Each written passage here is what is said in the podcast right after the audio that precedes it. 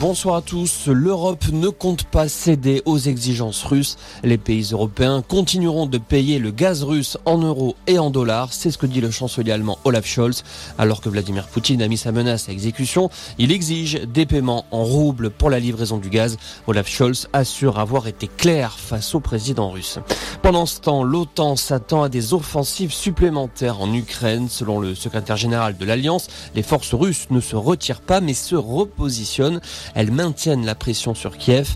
À Mariupol, les habitants pris au piège attendent l'opération d'évacuation alors que le ministère russe de la Défense a annoncé un cessez-le-feu.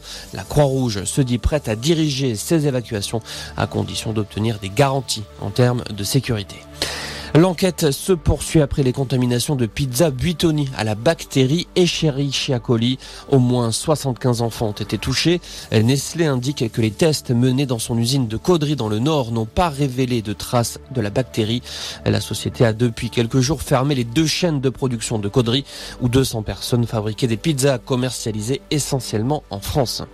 La colère ne retombe pas en Corse après la mort d'Ivan Colonna. Un troisième rassemblement est prévu dimanche par un collectif nationaliste. Le collectif appelle les Corses à manifester à Ajaccio. Il demande justice et vérité ainsi que la reconnaissance du peuple corse. Le ministre de l'Intérieur Gérald Darmanin s'est engagé à ouvrir dès la première semaine d'avril un processus de négociation sur l'ensemble des problématiques de l'île de Beauté.